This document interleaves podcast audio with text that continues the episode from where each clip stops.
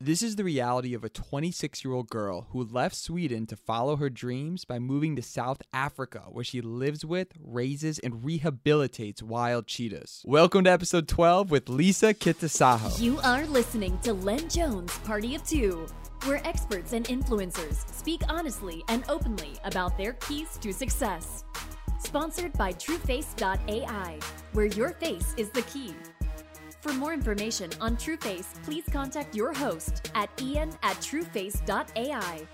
Now, pay close attention, cause you gonna learn today.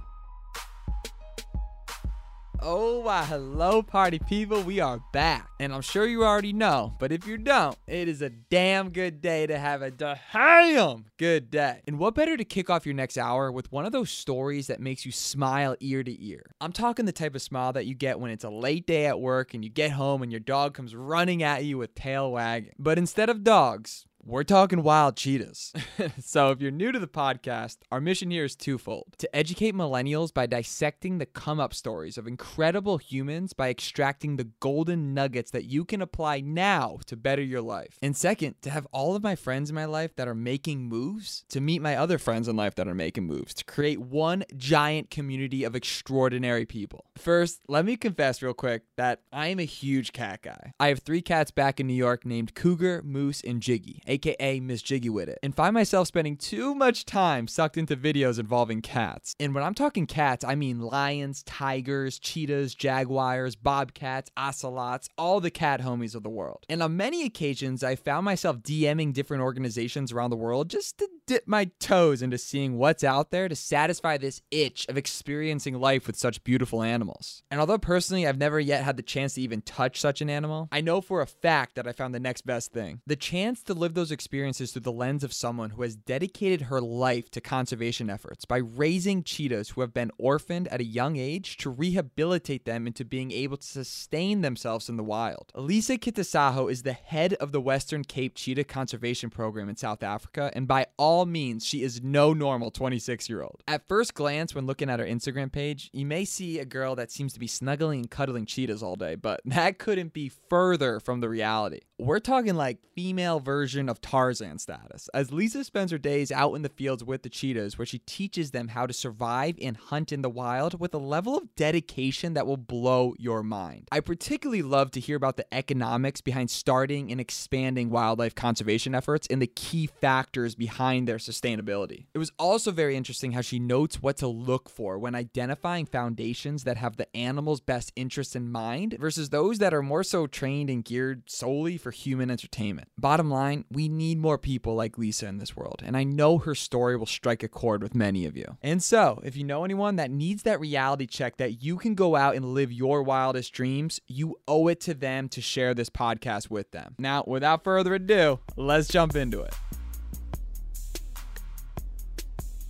We're live. We're here with Lisa Kytosaho. How are you doing? Very good, thank you. How are you? Phenomenal. And Lisa, I'm stoked that I was able to catch you in this rare moment when you're actually in Sweden and not in South Africa. So hopefully the Wi Fi will work out. Yes, finally we got some good connection, so it's super. and thank you so much for your time. And I'm stoked to pick your mind on a couple things because your story is absolutely amazing to me. Because, you know, in our social media, cyborg infested life, you know, it can be hard to detract and really sort of feel in the moment. And I know personally, even when I'm at home with, say, my three house cats or like my dog Riley, animals have a way of calming my mind and making me feel like I'm actually in the moment. And I see what you're doing, and I'm just so fascinated at how a 26 year old left Sweden, ended up in South Africa, living with and rehabilitating orphan cheetahs to return to the wild.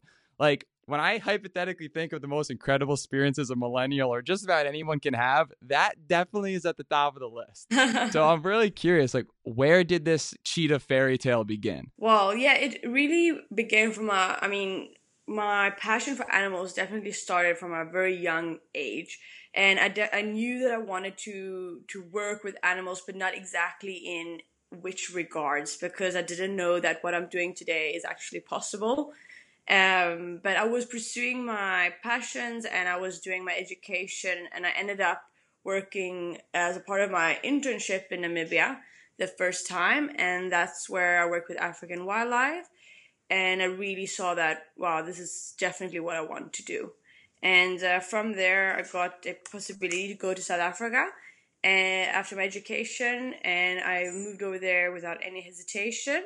And I just really found that okay, this is definitely what I want to do. How did you first get that internship? Like, what was that? Was that through school? Yeah, that was actually through my education. So they had a few different options. You could travel abroad or you can do something in Sweden. And then I was very interested in going abroad. And uh, when I saw this opportunity in Namibia, I was definitely very excited about it. So I got the opportunity to go there, and that really opened my eyes for conservation and uh, rehabilitation of African wildlife. And that's when I, I started really looking for opportunities in that in that field. Was it like a whole semester or was it like just for a few weeks? Yeah, it was just for about a month, so it was not very long, but uh, it was definitely enough for me to to see what I needed to pursue. You went there, and then when you came back, were you super sad you left? Like, did you know like immediately when you went South Africa, like this is where I gotta be? Yeah, I knew that. I definitely knew that um, I immediately started looking for possibilities to go back to Africa. And uh, I knew that within less than a year, I would be able to, to do something because I was finishing my degree. So I just, um, I just put my mind to that and, and worked hard. And, um, and then I got the opportunity and I just booked my flight and I was ready to do it. Did you like have connections out there during that internship that made it possible for you to kind of jump right into helping out on the reserve or like how did your connection first come into play with the the, the Cape Cheetah Reserve? Yeah, it definitely um, helped the fact that I was previously in that field. I met different people that were working as game rangers and such. And so all those people that I was working with at that place kind of spread out all over Africa and doing their jobs. So I was chatting with all of them and they said, Oh, I'm here and I'm here.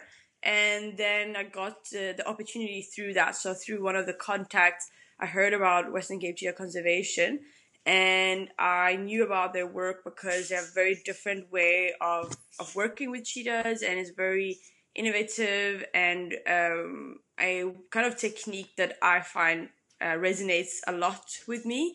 So so yeah so then i was super happy to be able to go and join the team. That's incredible. So did you find like when speaking to all these rangers and networking out there that people were just like very kind and open to giving advice and helping out? Yeah definitely. I would say so. They they definitely saw a passion and then they they wanted to support that so if you have a big drive and a big passion for the right reasons people are very very um, kind to try to help and put you in the right connections when they can.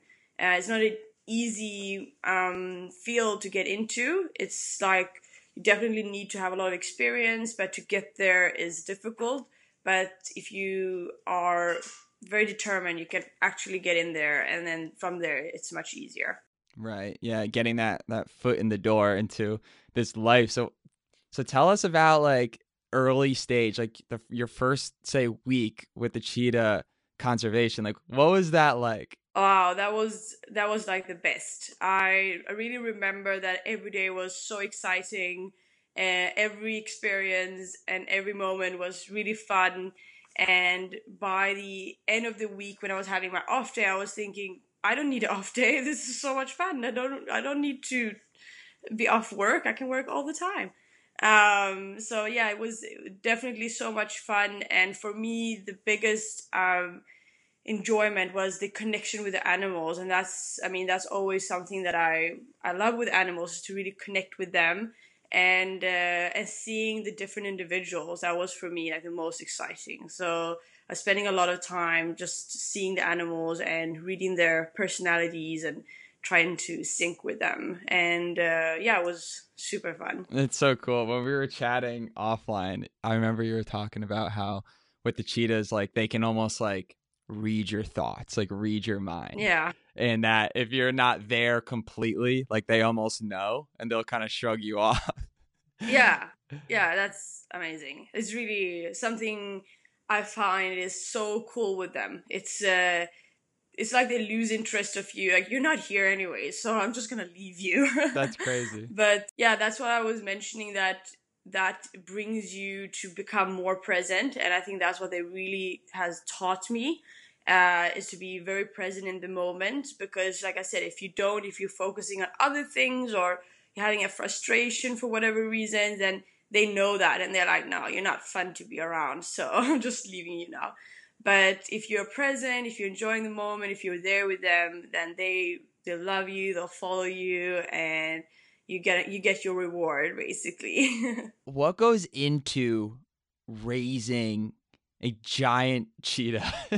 like what goes into from the time you get the cheetah to the rehabilitation process to earning their trust to being next to this animal that is essentially wild but it's got that, you know, captive feeling. Like what is that like and what's that process look like to rehabilitate a cheetah? Okay, so definitely involves a lot of patience. a lot of patience, a lot of dedication um and uh, and time of course i mean it's really whenever that has happened, that we had uh, young ones coming into the center, it's been a additional thing on my plate. It's not been like, oh, now you've got a cheetah to care about. That that's all you're gonna do in a day. No, that's like you're gonna do all your work in a day and also take care of this, you know, young animal. So you basically double your work and you work all night to make sure that they're in good health and you know if they're really young they need to be bottle fed and everything. So it's a lot of work and you work overtime but when you love it then and it's your passion then it's not a problem. Of course you get tired but you push through it. Um, and it's no it's uh, definitely exciting times and you um, get to get to know this animal. We don't always have the same ideas as their wild animals. They might think that they can um, you know, jump on you and scratch you and bite you and you're like you're not really supposed to do that and you have to learn about them to kind of work together rather than trying to impose them what to do and what not to do because they're not a dog they're not a pet. So they they have their ways and they have their ways of doing things with their mother. And if you kind of um, study how they act with each other then you kind of get some points on how to to train them, let's say, to become a, a healthy, good individual that you can actually work with when they're adults. Um, so that's a bit of the training part, and the rehabilitation part is always different. So the rehabilitation part always depends on the individual and what circumstances come into the center. Sometimes they're in good health, but they just need the right diet. Then obviously that's the most important part. Sometimes they have some medical issues, and that needs to be treated, and that's super important. But yeah, just the main things is patience and hard work, dedication, and and the right knowledge. Um, I don't think that there's any way of like shortcutting your way into this. If you do, it's not a good thing for the animals because if you don't have your basic knowledge and skills about animal husbandry, then it would negatively reflect back on the animal, and so uh, you can't get the result that you want because you might not know the basic like hygiene kind of protocols of how to care for a regular animal. So you couldn't actually care for a cheetah then, definitely. Everyone always wants to pet, say, a tiger or a lion, or, you know, they're the most beautiful, amazing, glorious uh, animals on the planet. And a lot of people figure that, you know, just going out and petting a cheetah or petting an animal is like, is very cool and glamorous. And I know when people see your Instagram, they see all these beautiful photos of cheetahs. Like, it seems like you're just living in like the Lion King and Hakuna Matata mode, but it seems like there's a lot that people don't see, like a lot that goes into it. Yeah, definitely. I mean, I think that people wouldn't be that interested in looking at me like cleaning up feces and stuff because that's what people are expecting. But that is such a big part of the job. And a lot of the times, like I've tried to convey that in the comments or when people are asking me questions on like direct messages, I'll be like, you know, do remember that what you see is just a fraction of my life. Like I won't be showing when I'm, you know, lifting chunks of meat and stuff or cutting cutting up food um, because no one really wants to see that. But I am, you know, doing so many things in a day that that is not kind of Instagram friendly. But um, yeah, so it's it's a lot of work, and uh, and people just see the pictures and they're like, oh yeah, that's what she does. But that's probably a good idea to maybe like start showing more of that. But people might get a bit upset if they if they're seeing bloody things and yeah yeah the the, the Yeah. reality of nature yeah was there like out of all of the last three I, I, how many years now have you been doing this uh, about seven years in the last seven years is there like one moment that you can reflect on that was just like melted your heart or you like dream about like it was that moment where you're like i just love what i'm doing this is my passion like i wish i could just be stuck in that moment Oh, wow! I got few of them actually. Um, I'm gonna try to think quickly because yeah, I've got definitely few of them where I've just generally got a reality reality check and thought, wow, this is so beautiful. Like embrace this moment, especially now. That's those moments can be just being out in a without time limitations, out in the field, or seeing a first hunt of one of the cheetahs and and they catch something and you're just so proud of them um it's also been moments where you've kind of like when I, where I've noticed the connection with me and the cheetahs and they surprise me in some ways because they are a solitary animal in the wild. So they don't have that natural um kind of social behaviors that they really like run up to you and and and snuggle with you. But they will they will take those moments with you on their terms. So i love that about cheetahs because they're not just gonna love anyone they will do so if you kind of deserved it if you like spend a lot of time with them. So i had moments where i had males that have been for example put out into an area where they have less human contact and they've become wild there and um, and that is a whole reason for the area actually. And um, becoming more difficult with other people and people saying well they're very aggressive and very difficult i've gone to the area to actually see them and to have a look that everything's fine.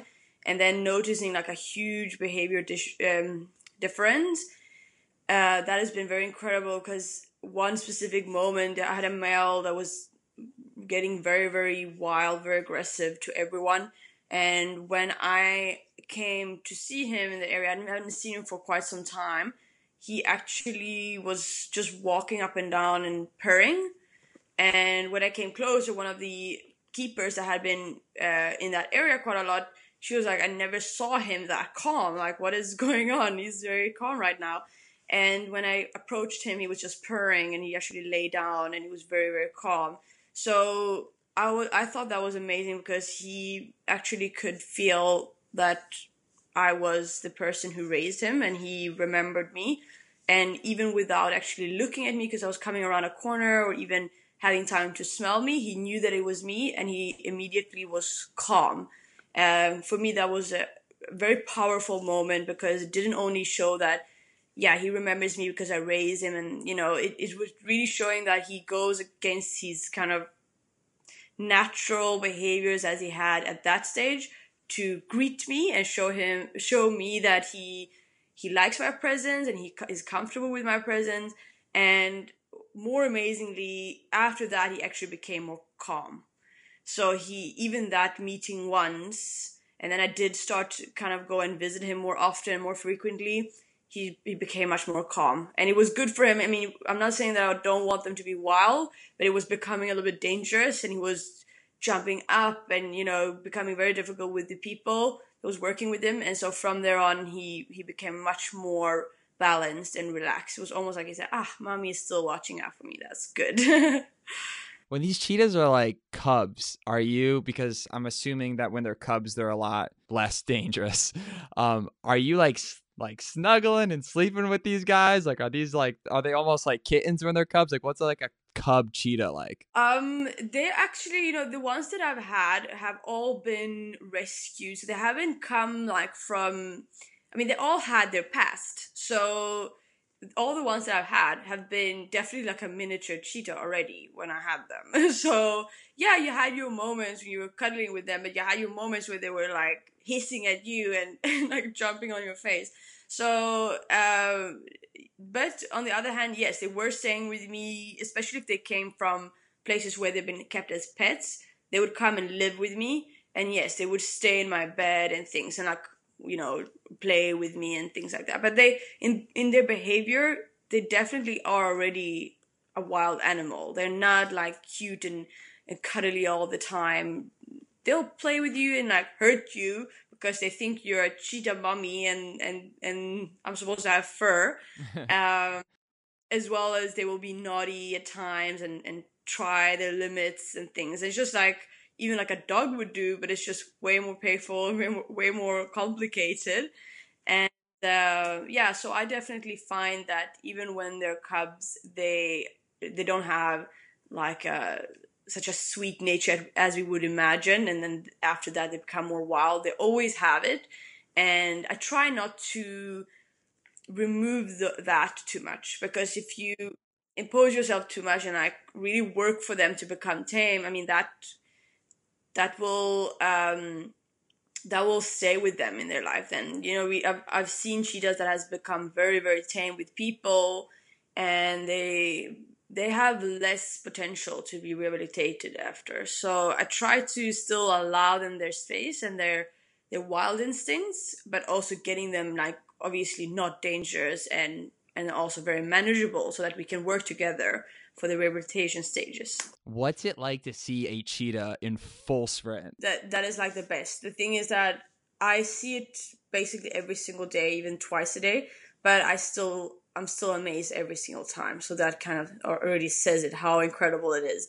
Um, they're basically flying in between the in, in between the strides, and they are no, it's super fast. You can't believe it. It's just like a flash um, it's uh, it's impressive. It's uh, it's so powerful, and uh, it's uh, it's just bring you back to like reality.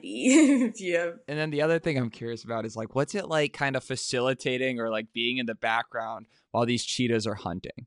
Like, obviously, in the world, we don't see, you know, in our world, everything's great. We can go to the supermarket, get whatever we want in the wild, you're seeing some pretty gnarly nature, just savagery. Like, is that something that you grow into? Is that something you're very comfortable with? Could you just kind of like talk through some of that, like the actual hunt and what's that like? Okay. Yeah, no, it's um, definitely something. I mean, um, I feel like I've been comfortable with from the beginning. Um, I've well, it's one of the things I, I love to do with them because that's what they have to do. That's like what they're built for doing. And um, basically, how it happens is not they're not planned hunts. We can't just be like, oh, today we're hunting. We just go out on our everyday excursions, and then when there is an opportunity, then that's when it ha- happens. So you basically have to be ready for it at all times. You might be going on your very full present walks and just hearing the purr, and all of a sudden the cheetah is running and and then there you go that's your moment. And what i'll be doing is if it's a if it's a stalk so if the cheetah is actually stalking the prey i will stay i will not move because my movements are not as graceful as the cheetah so i will ruin the hunt for her. So i'll stay i will even like crouch down if i can and hide a little bit. And then once the chase starts so one, once the cheetah starts hunting and actually running after the prey, then I will also start running. And that is just to not lose the cheetah in the field because the hunt can go quite far away. So um, if she goes away far, then I won't see the cheetah, and I mean I will have struggle to find her after. So basically, yeah, when she starts running, I'll start running and keep as close as I can, and then when it's starting to take the animal down, I'll actually join in and make sure that it happens in a good way and that it's humane for the animal. Um, in the beginning stages, the cheetah don't exactly know how to um, do the job quickly. So I will support them to kind of show this is the right place to bite. And if I do have to, I will actually support them in um, uh, euthanizing the animals so that they it doesn't suffer but I'll do so in a way that the animal actually understands, oh, that's what I'm supposed to do. So I'll basically do it at the place where the mother would do it, and uh, and therefore show them that, oh, here is the right spot for you to to kind of to dive in. And um, yeah, it sounds a bit brutal, but I have uh, today I don't like eat any animal products. So for myself, like my conscience is clean, and what I'm doing for the animals is really what they need in their life. So I uh, know it can sound a bit brutal, but I try to live a like very um, ethical way in my life. So for me, those hunts are, are fine. I can I can do that for my babies. That is incredible. You are a badass. I mean, that that takes a lot of just skin in the game and just true passion and, and mission oriented to be able to do that.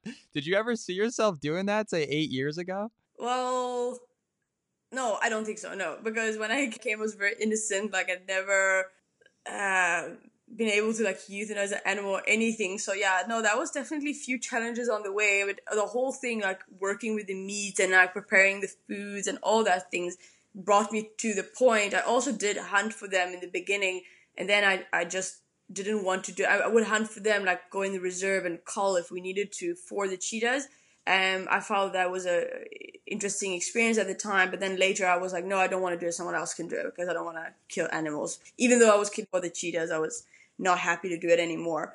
But in this regard, no, I don't have any problem doing it. I mean, you you kind of like them, you get focused and you like shut down your emotions and like, oh, this is nature. Like you're in a hunting mode, and um, I don't necessarily enjoy the kind of part where where the animal is is, is going away, but the the reward is seeing the cheetah after like have learned all those skills and getting that proud moment where there's a wow, I caught this and and getting to enjoy their their food in the veld. It's is very very special. Would you consider a cheetah to be your spirit animal? Oh yeah, definitely.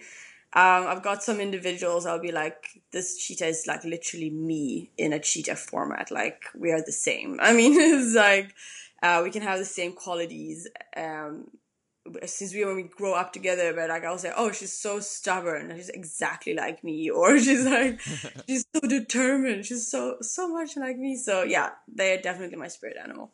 Is there like a community of people that are taking care of, like, say, specifically cheetahs or and other niche animals that you're a part of that you're constantly trading like ideas and best practices to further your skills? Or do you feel like a lot of it is just kind of you go in there and you kind of learn as you go?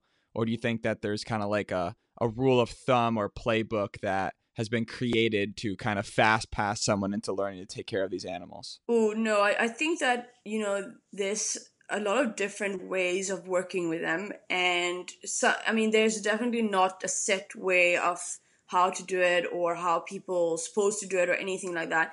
It's um, every project or every organization have their own ways. What we do is like why I love the project um, is because of the way that the founder of the organization, Damien Vergniaud, he has a very special like philosophy, um, and that's really like having the animals doing things on their own terms and because they want to rather than that they have to. And when I started working there, I was like, wow, this is exactly how I would have structured the training if I was the one like, you know, structuring it. That's exactly how I would have wanted it. So it I really resonated with it directly and I took it as my own and that's actually what he told me is like you're the one person that actually understands this and I like who actually so talented and can move forward with this technique. Um, some people would come in and we'd be like, oh, but it's so boring because you have to have so much patience. Like you have to be so patient, and you might want to just like uh, tell you like, come on, like just listen to me. But no, that's not what it's about. It's about creating a relationship where you are actually without any form of help. So like no food, no leash, nothing that they want to follow you. And you can only get that through their own will like they actually really want to. And that is takes a lot of patience. And that's where people takes a shortcut a lot of the times. So a lot of the times where people train cheetahs in other places they'll actually work on a kind of a dominant um, way um, and negative reinforcement sometimes which is not what i believe in at all. I believe in positive reinforcement. And um, then you'll get an animal that will kind of learn to have to obey you and you'll have a less independent animal that needs to follow a human because it doesn't really know anything else, and that will um, hinder the animal in the rehabilitation. So, I definitely um, believe in the kind of innovative training technique and way that we're doing things and actually taking them out in the veld to hunt. That's also something that not a lot of places are doing.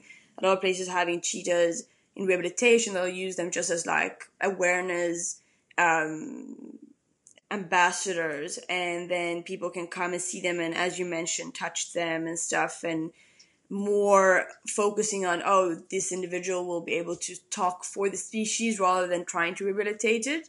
Um, either because they don't have the possibility or the skills for it, and so it's a whole different concept, and is definitely something we try to create awareness about as well. To say that hey, whenever you go to places, try to be ethical tourist and if you see that the place is just like, oh yeah, you can come and pet the animal for X amount of, you know, money and you can do it all times of the day, you can already know it's a bad place because it's it doesn't have the best interest of the animals in heart because if you know there's exceptions there's exceptions where maybe you can do it for a limited period of the day and it's limited amount of people and it's limited you know limited activity. So i don't want to say that all places does it is bad because there's ethical ways of doing it. But like i said if you can just say oh i want to pay and i want to do it and you can do it all times of the day then you can already know it's not ethical. Because like i said the animal will be exposed to humans all day long and uh, no one wants you know to be watched or touched all day long. I mean it's horrible. So um, we try to we, we try to educate people about being an ethical tourist and that different things to look for when going to a project. And if there's a lot of cubs and a lot of young animals ask questions like why are there so much cubs? Where they're coming from and where they're going? Because um, sometimes you give those questions you can hear the answers are not 100% then you know that you don't want to support that organization. Thank you for just detailing that. That must be very frustrating too on the other end because you're constantly trying to correct that behavior. And it's like you know you have this moral agenda and you're so passionate about it. And it's cra- it's i love the whole idea beyond just helping these amazing animals but you can't buy their love. You can't buy this animal's love. You need to earn it. And i can't imagine just being on this earth like as a human as a as a living thing like something that's more magical than than that. It's definitely going to be a point in my life when I'm doing what you're doing at some point. So right now you're at 17 cheetahs. Uh, we've got 15. Majority of them are wild or semi-wild, and then we've got some that are considered then in a status of tame, but they are all being um, in a process of like a rehabilitation. But it's a slow rehabilitation because, like I mentioned to you, hunting possibilities is when it's when there's opportunity. So every single day they get to come out. But because we had a drought, the hunting opportunities are way more scarce than before. So it can take quite a few years before they can actually even have learned their skills to hunt properly. And during that time, it is a lot of work, like I said, with the patients and the positive reinforcement where we are working together, not in a way that we're telling them what to do, but we're working on the way that they want to do what we want to do, basically.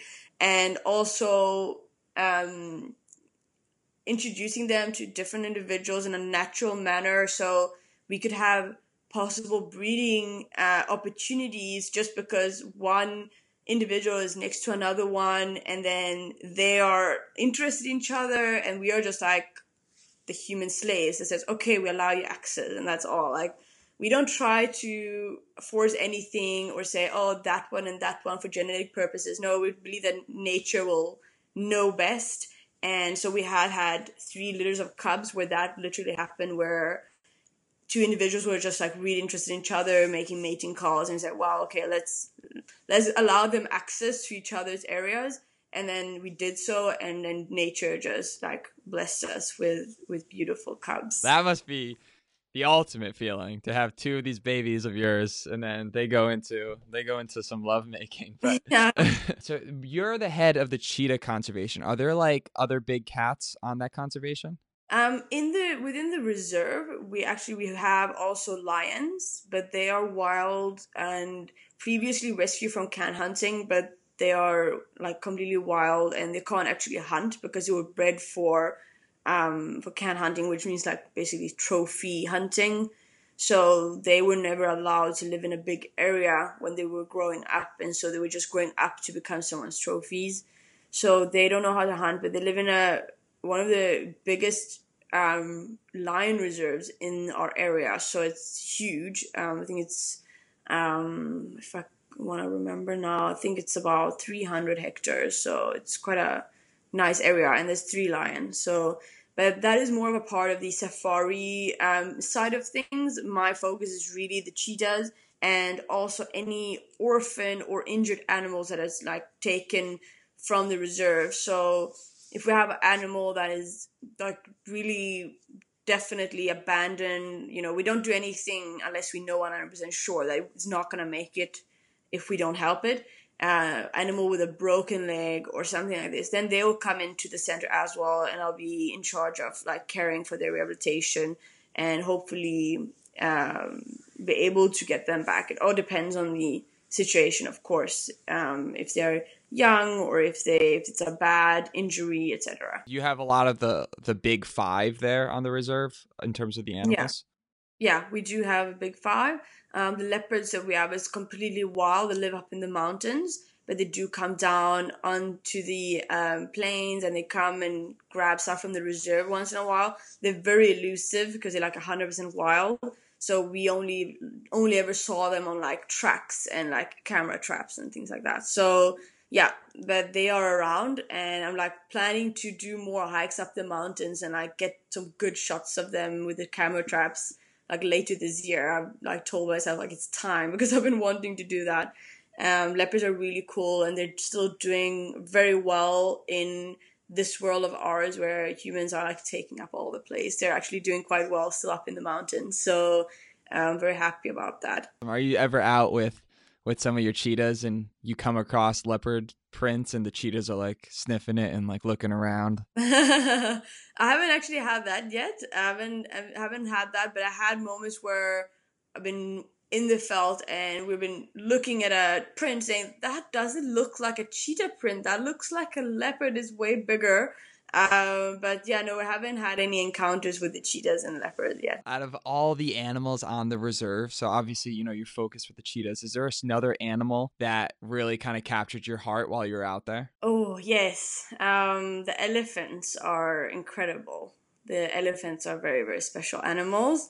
Um, I've I've got an amazing connection with them and they're so intelligent. I mean, that's just something in a different level where you go and visit them and they will greet you and be like, "Oh, we missed you. Where have you been?" You know.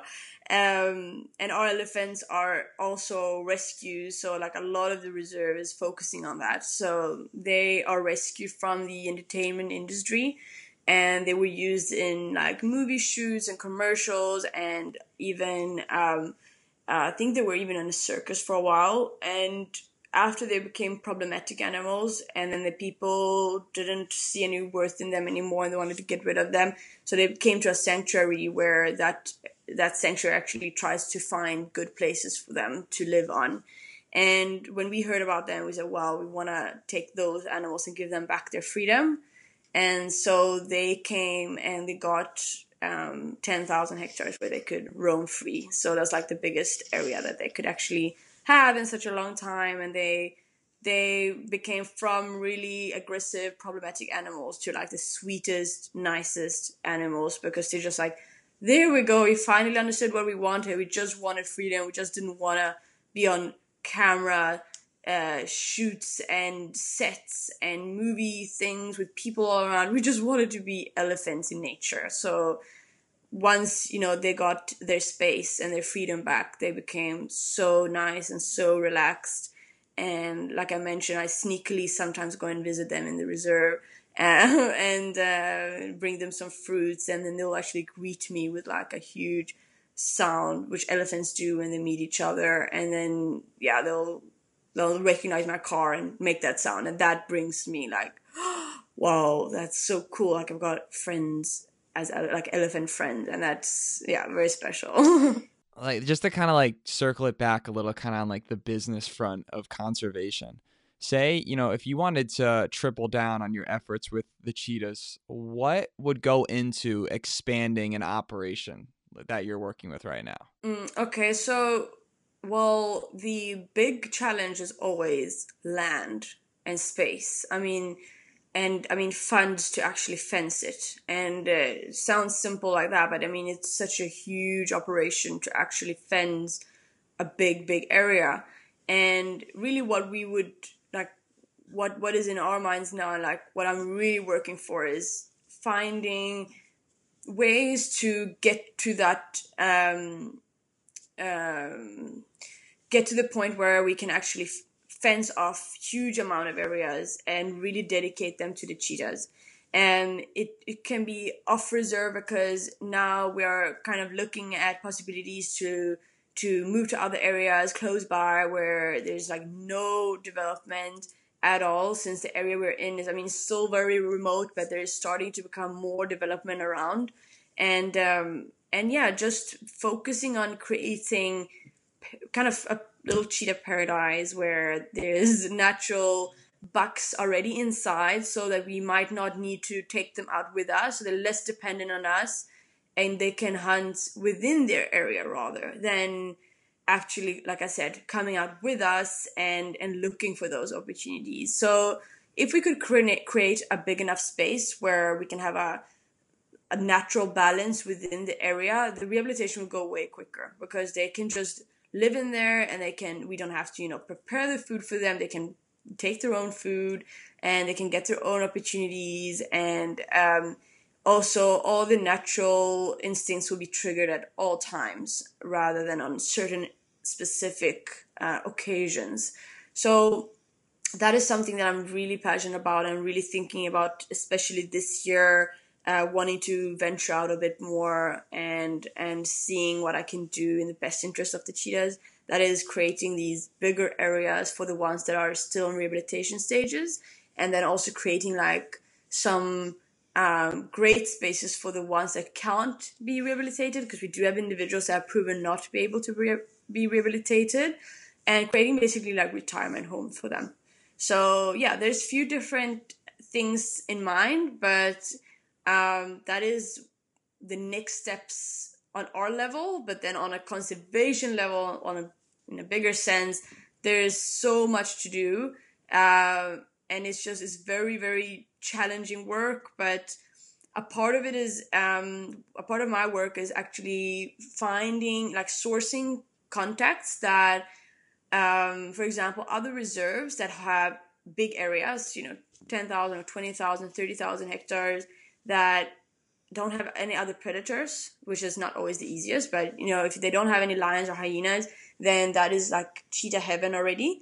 So then I will look out for those areas and, and communicate with the people and go and do um, checks if that could be suitable for perhaps releasing some of our individuals. So basically, like finding the places all, all over South Africa and then pinpointing which ones could be suitable for which individual and then making that match, moving that individual into that area, which will basically, if it's big enough, if the area is big enough, it will it will add to the so-called meta population of cheetahs, which means it becomes a true wild individuals that can, um, it, which can actually help and benefit species in a level that it can naturally breed and then teach his young to hunt.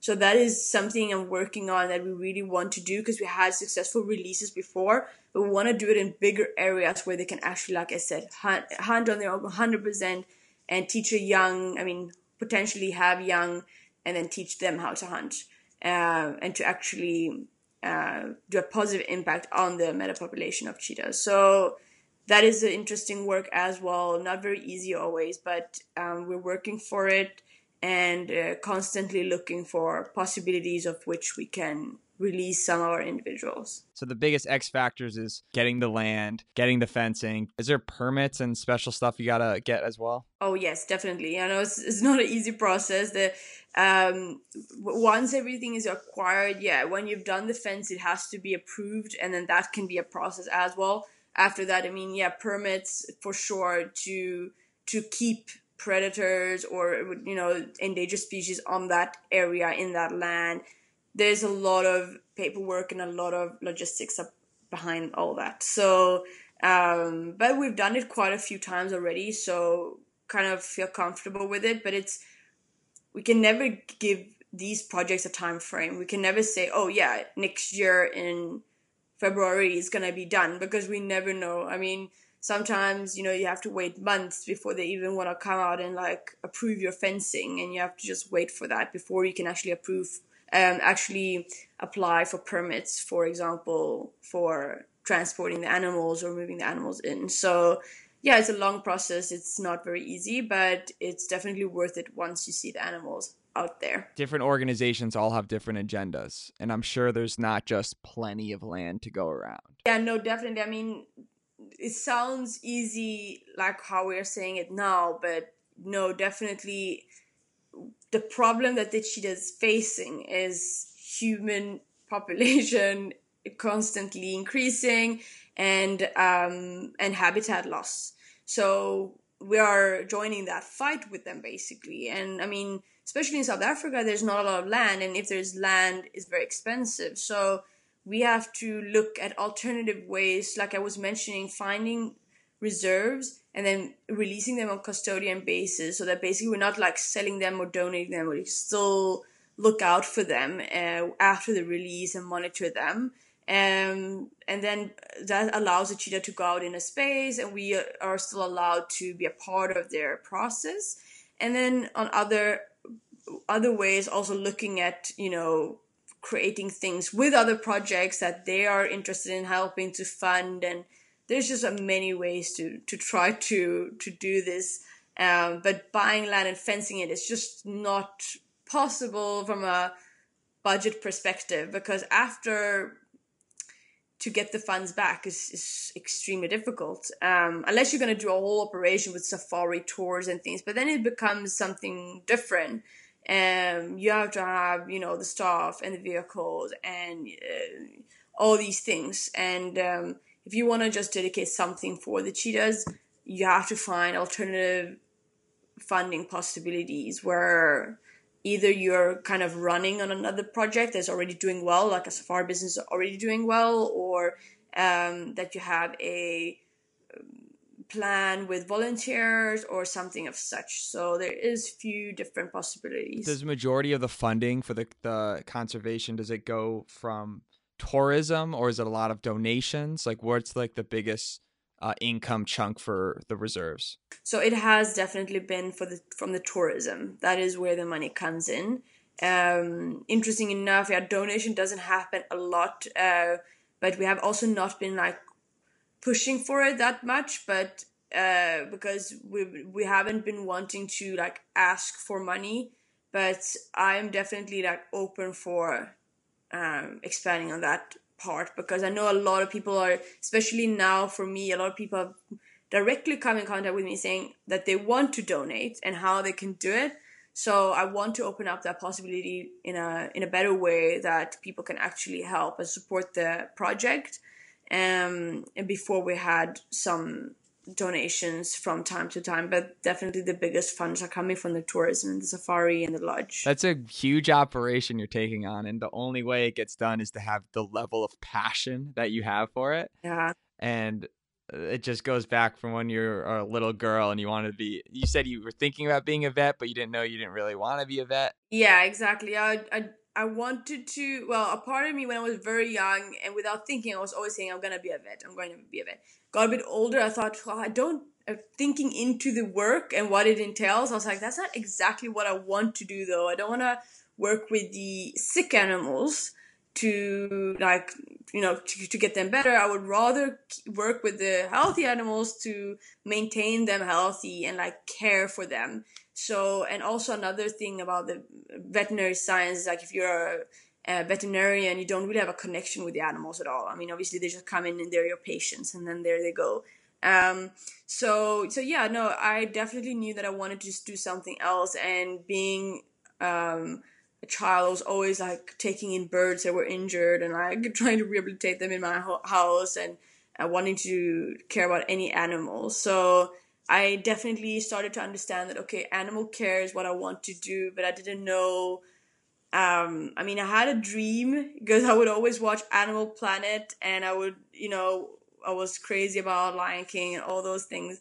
so I knew that. I mean, I felt like it resonated with me, but I didn't think that I could get a, a, a kind of a, a job in in this area and that I could actually fulfill my dream. So it was when when I went to Namibia and when I heard about Western Cape cheetah conservation and the work that Damien Vernier was doing, I was like, I think I could actually maybe get into doing that. Like that, basically a door was opening rather than just being behind a screen and looking at the things like dreaming. I was actually now seeing the possibility and and like diving straight into it.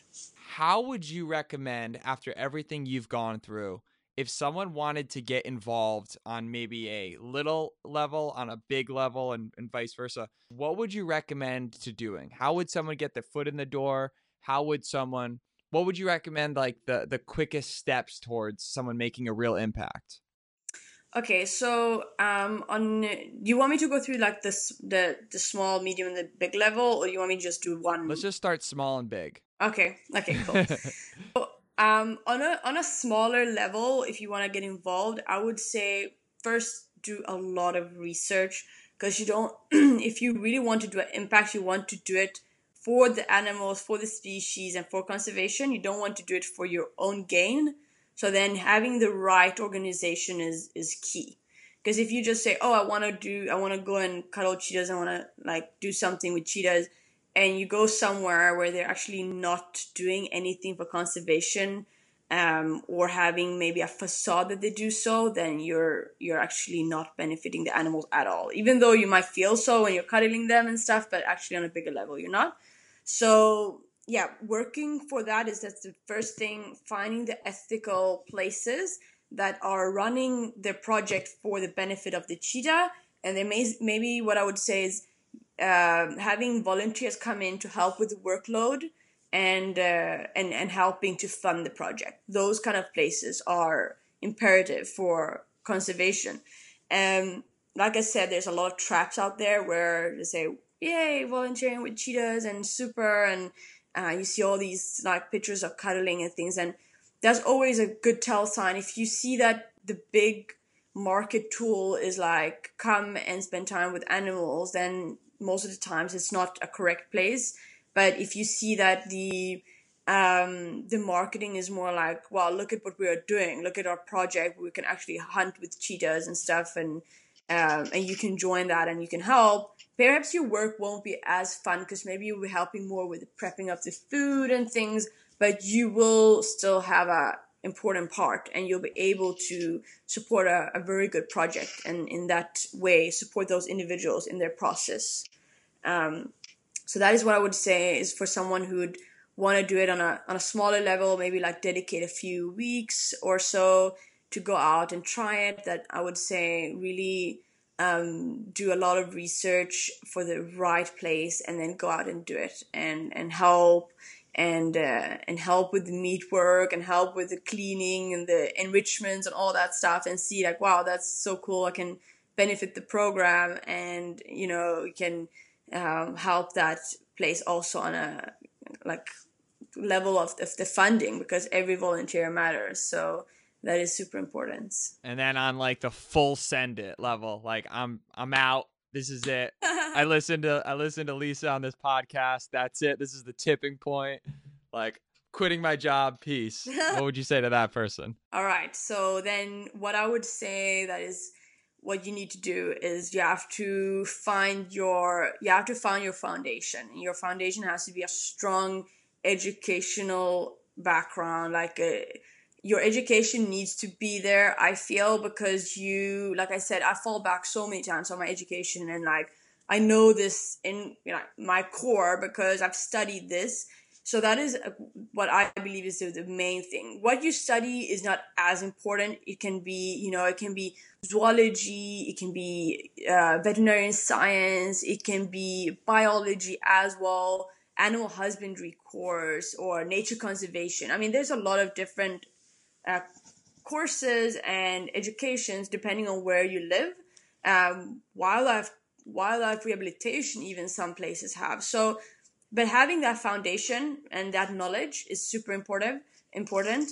Um, and then during that time where you are studying don't see it as oh no i have to study for x amount of years. That's so boring. No just try to see that time as the time to create contacts and finding your way into the the the place. Because you can't take the shortcut. If you just if you just try to get in there without the um, without the right skill sets then you won't you won't benefit the company. You won't be like benefiting conservation. Because you won't have those you know skills. You won't have those great ideas that you would have had if you actually had a great educational foundation.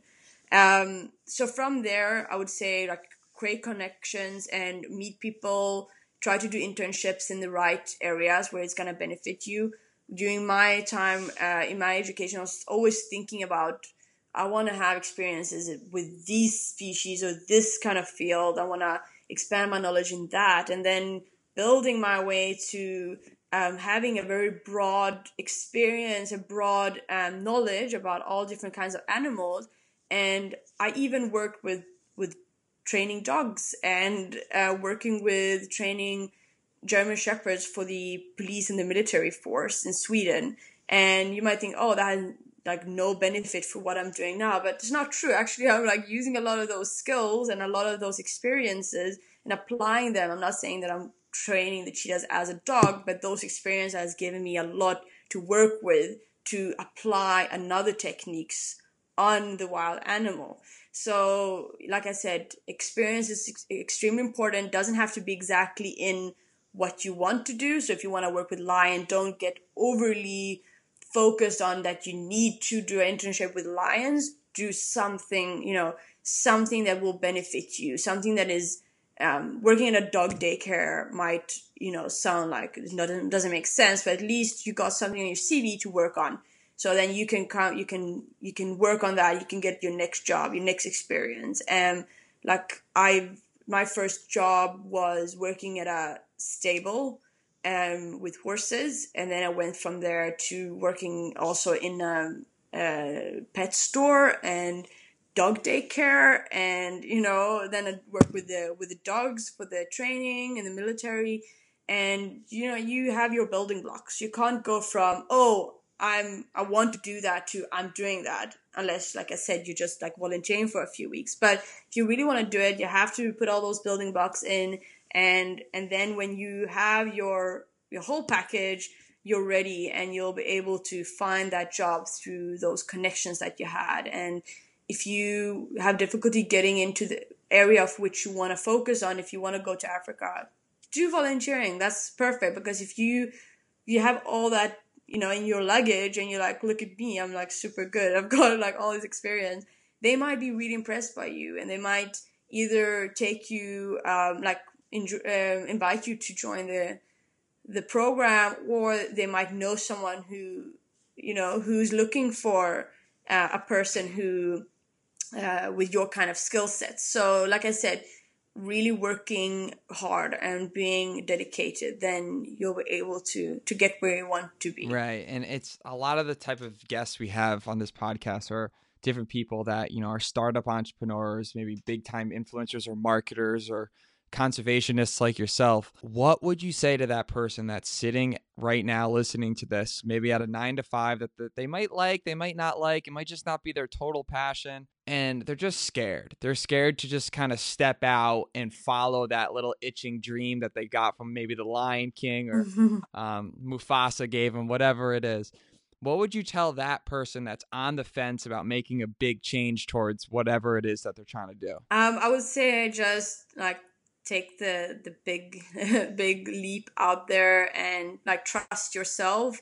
You we all know deep in, in within ourselves like what we're meant to do. And if we don't yet then it, it will come to us. It's just a matter of trusting every step of the way. And if you feel like this is not what i want to do right now or that's what i want to do start working for it and start trusting it and um, and we we have to be brave in those moments and just say okay like i'm i'm i'm to start the process of doing that.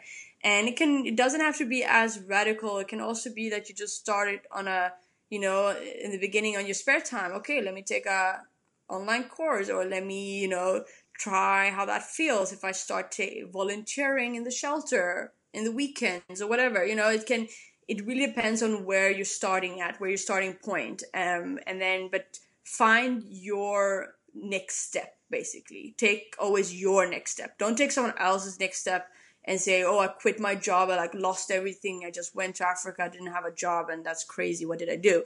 Just to take your steps in the right manner and trust yourself, trust your destiny. That you know whatever is right for you is gonna happen. And uh, it might actually not always be what we intended to be. Sometimes we're on a path and we're like, "That's what I'm gonna do," and then kind of move a little bit to the side and say, "Well, that actually not exactly what I was supposed to do. This is what I'm supposed to do. So we have to be open for every experience. We have to be open and uh, honest with ourselves so that we can um, we can find those paths and the right path for you, as well as like I was talking about, the cheetahs were teaching me to be present. Because if we're not present, then we're gonna miss a lot of things. And even when you have a great opportunity at hand, maybe you're thinking about oh, all the things I would love to have been doing, but you're missing an opportunity in this present moment. So be present, you know, talk with people. You never know who is going to help you on this path. You never know who's that person is going to grab you and say, hey, I know someone who can help you. So, um, yeah, that would be my advices on the um, on this regard. Lisa, you're incredible. Thank you so much for jumping on. Seriously, it means a lot. And I know that your story, it's already has, but it's going to continue to impact so many people. And you got to be like so proud of yourself and what you've done. I mean, I'm assuming when you look at your friends, you're doing something completely unique and different compared to everyone else. Yeah, it's a very different path, a different life. Um, but I'm so happy that I've um, I've dived into this one, and I mean, I really feel like I'm living my passion and my true purpose, and um, it is super rewarding. I mean, it's it's a very very special life. It has its frustrations and difficulties like everyone, and that's where I was saying like be present because, like I said, my life might look shiny and like oh I'm just hanging out with cheetahs all day, but of course there's other things, other frustrations, difficulties, um, whatever that is, you know?